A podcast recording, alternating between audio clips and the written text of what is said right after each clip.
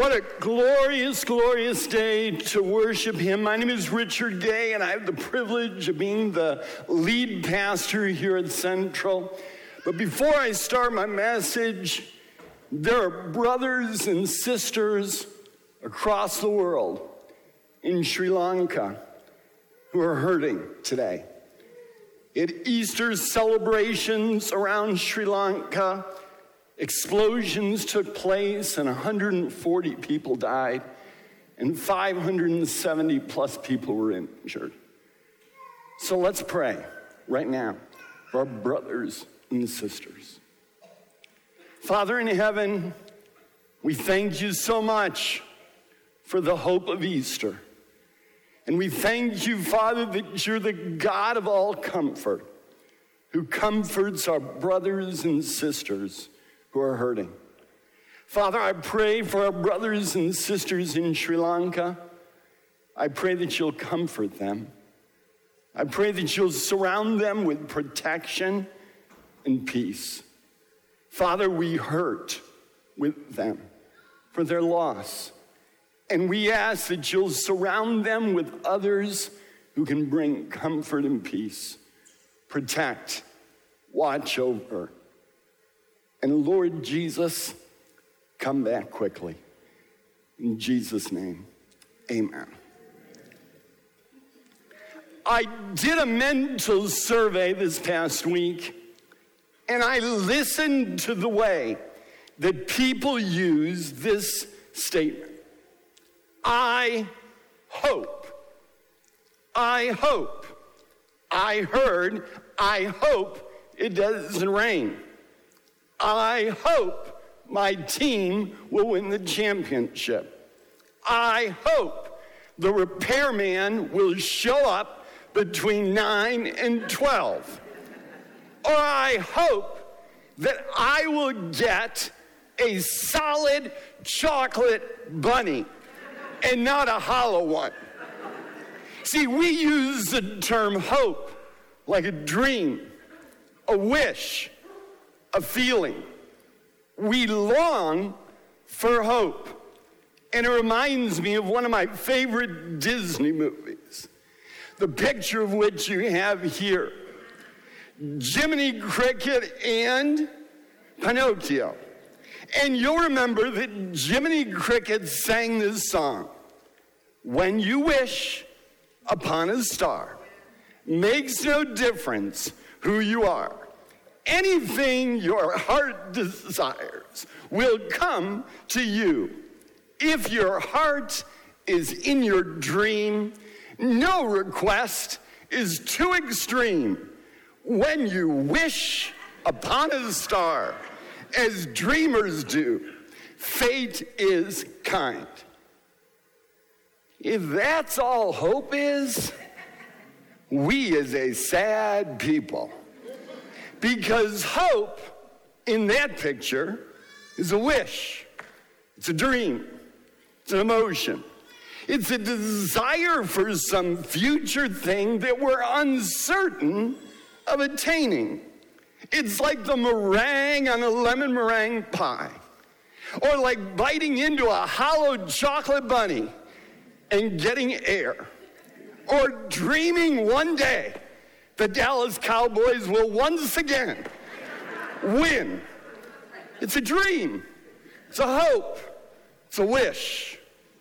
Contrast that with what the scripture says about hope.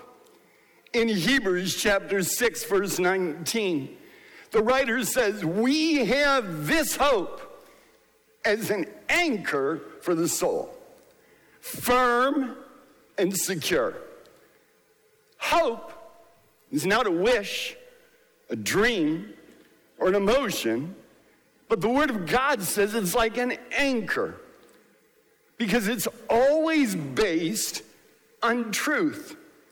It's based on what God says. Now we want we want him to say. It's based on what God wants, not what we want. So what is hope? I would define hope this way confidence today that God will keep his promises tomorrow. Hope is an anchor that I can trust God today and I can trust Him tomorrow. Hope is confidence. So, why is Easter such a big deal? Because of Easter, I can be confident of three things. And these three things come from a letter that a follower of Christ wrote many, many years ago. A follower by the name of Peter, one who denied Christ in his last hours, and 30 years later, wrote a letter of hope to some Christians who were struggling with discouragement, persecution, and hurt. And this letter, for those of you who are followers of Jesus, is meant to pump you up, to pump you up with encouragement, with hope for the future, and hope to handle today. And for those of you that are here, that you say, I don't have a personal relationship with God. I'm seeking, I've got questions. It's designed to show you God loves you and he wants to fill you with hope. First Peter chapter 1, starting in verse 3. Blessed be the God and Father of our Lord Jesus Christ. According to his great mercy, he's caused us to be born again to a living hope through the resurrection of Jesus Christ from the dead now, notice what it says He's caused you to be born again to a living hope. What's that mean? It means this number one, I have confidence my past is erased. I have confidence my past is erased, whether it's my past from a year ago or my past from yesterday. Because of the resurrection, my slate is clean. Can I have an amen to that? You see, that's what the scripture says. Because of the resurrection, I can have confidence my past is erased. Look at verse 3 again. It says, We are born again. There's a beach in Ireland called the Born Again Beach. And the reason it's called that is 30 years ago, a storm came in and totally wiped out this coastal beach. But two years ago, on Easter Sunday, a storm came in again and restored the entire beach. So they call it the Born Again Beach. And when the tour guide showed people around, and they asked the question, why is it called the Born Again Beach? The tour guides in Ireland say because people are looking for hope. They're looking for something they can have confidence in. What's it mean to be born again? Christ is the one who came up with this statement talking to a religious leader when he said, How can you have a relationship with God? He said, You must be born again. God so loved the world that he gave his one and only Son, that whoever believes in him should not perish, but have everlasting life. See, it's a new start. To be born again is to have a fresh start, a fresh slate.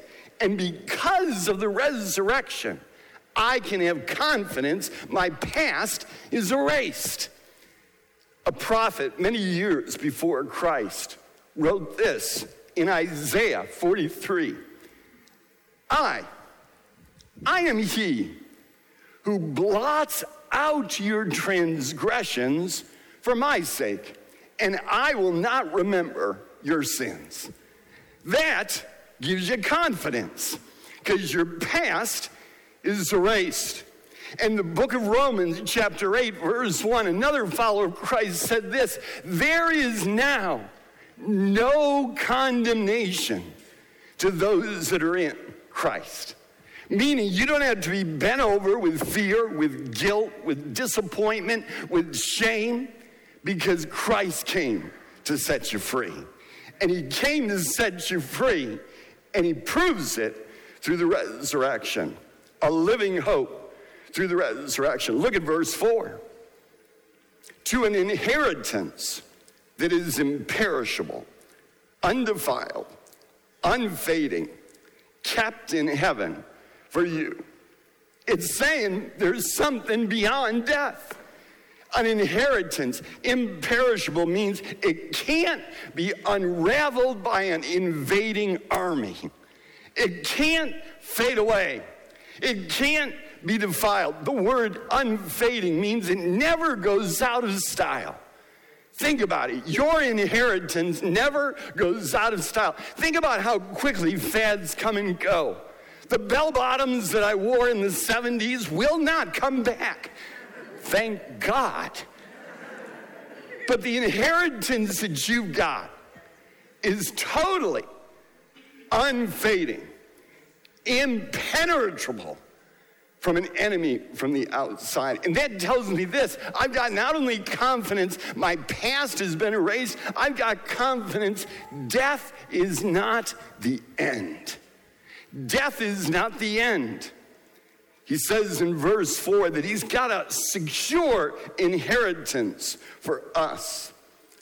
Paul, a follower of Christ, when he talked about Christians who die, said when they die in 2 Corinthians chapter 5, they are absent from the body, but present with the Lord.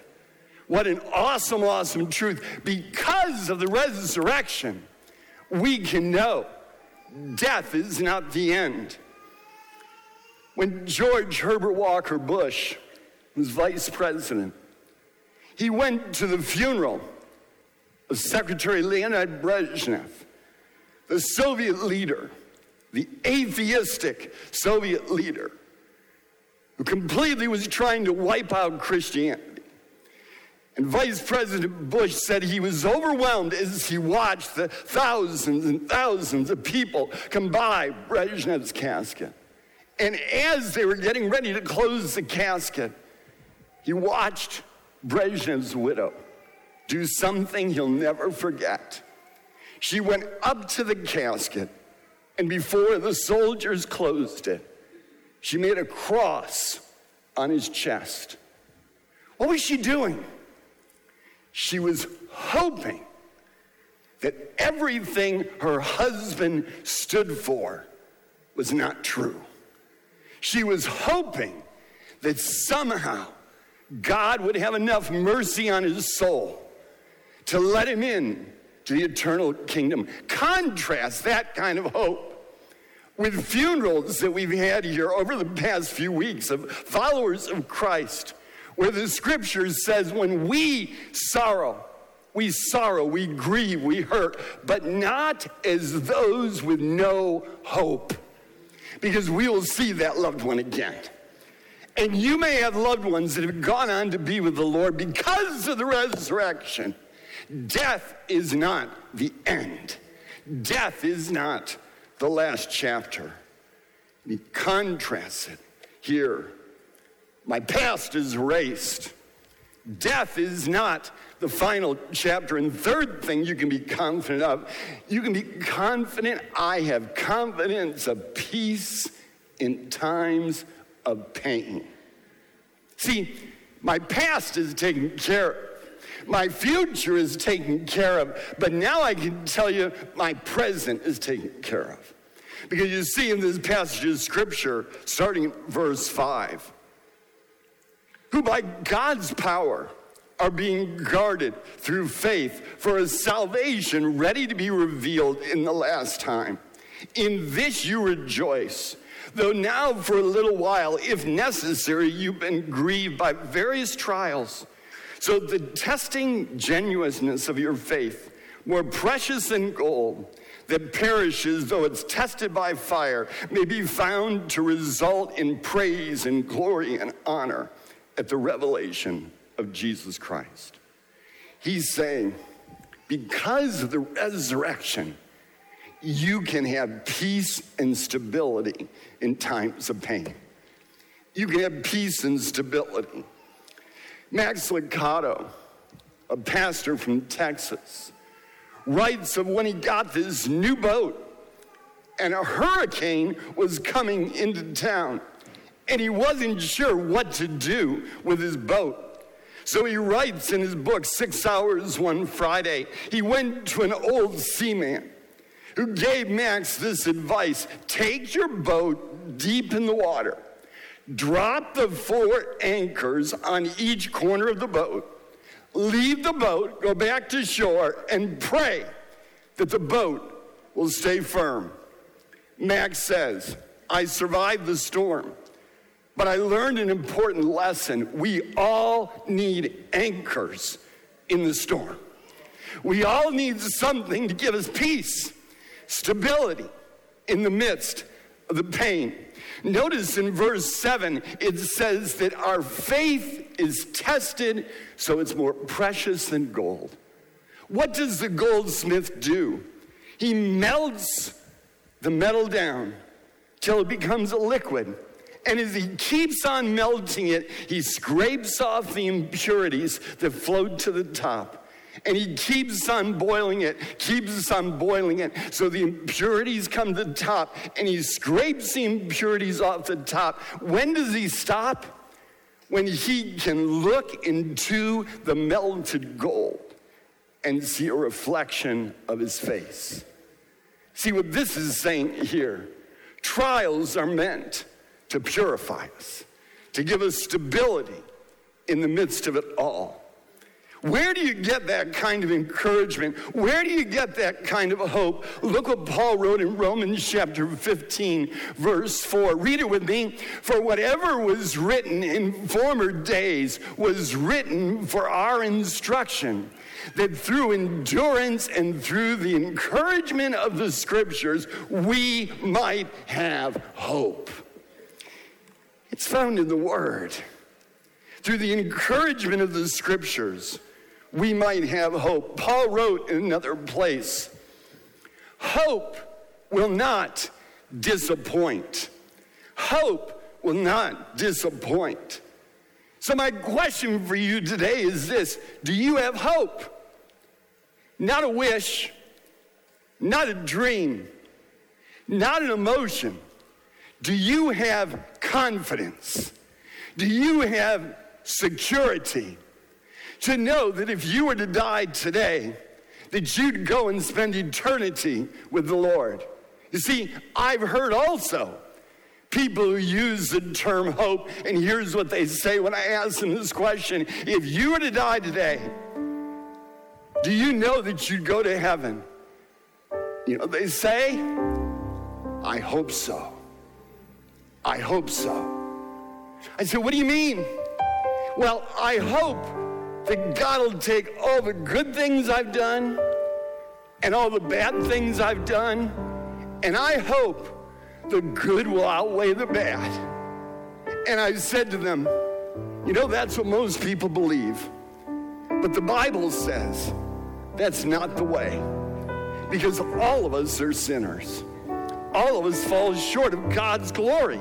And to get into heaven, you got to be perfect. And none of us are perfect. As my wife, she'll tell you. None of us are perfect. But God loved us so much that He sent Jesus to give His life on a cross like this one right here. So that you and I, by putting our faith and trust in Him and Him alone, can have confidence, confidence that if we were to die today, we'd go to be with the Lord. You see, hope comes through Christ. If you confess with your mouth Jesus is Lord and believe in your heart God raised him from the dead, you will be saved. That's all it takes. It's absolutely free. We live in a world filled with hopelessness. God wants us to be filled with hope. My hope is in the Lord who gave himself for me. My hope is found in Christ, in Christ alone. Let's pray. With every head bowed and every eye closed, it could be that you're here today You say, Pastor, I don't know that I have that hope. I want to lead you in a prayer that can help you to make sure today, because none of us are guaranteed tomorrow. The scripture says today is the day of salvation. So I'm going to lead you in a prayer. It's not a magical prayer, but it's a way of expressing your faith to Him. So I ask you just in the quietness of your heart, if you're looking for hope, to pray this prayer. Dear Lord Jesus, I know I'm a sinner. I believe Jesus died for me. I believe he was buried for me.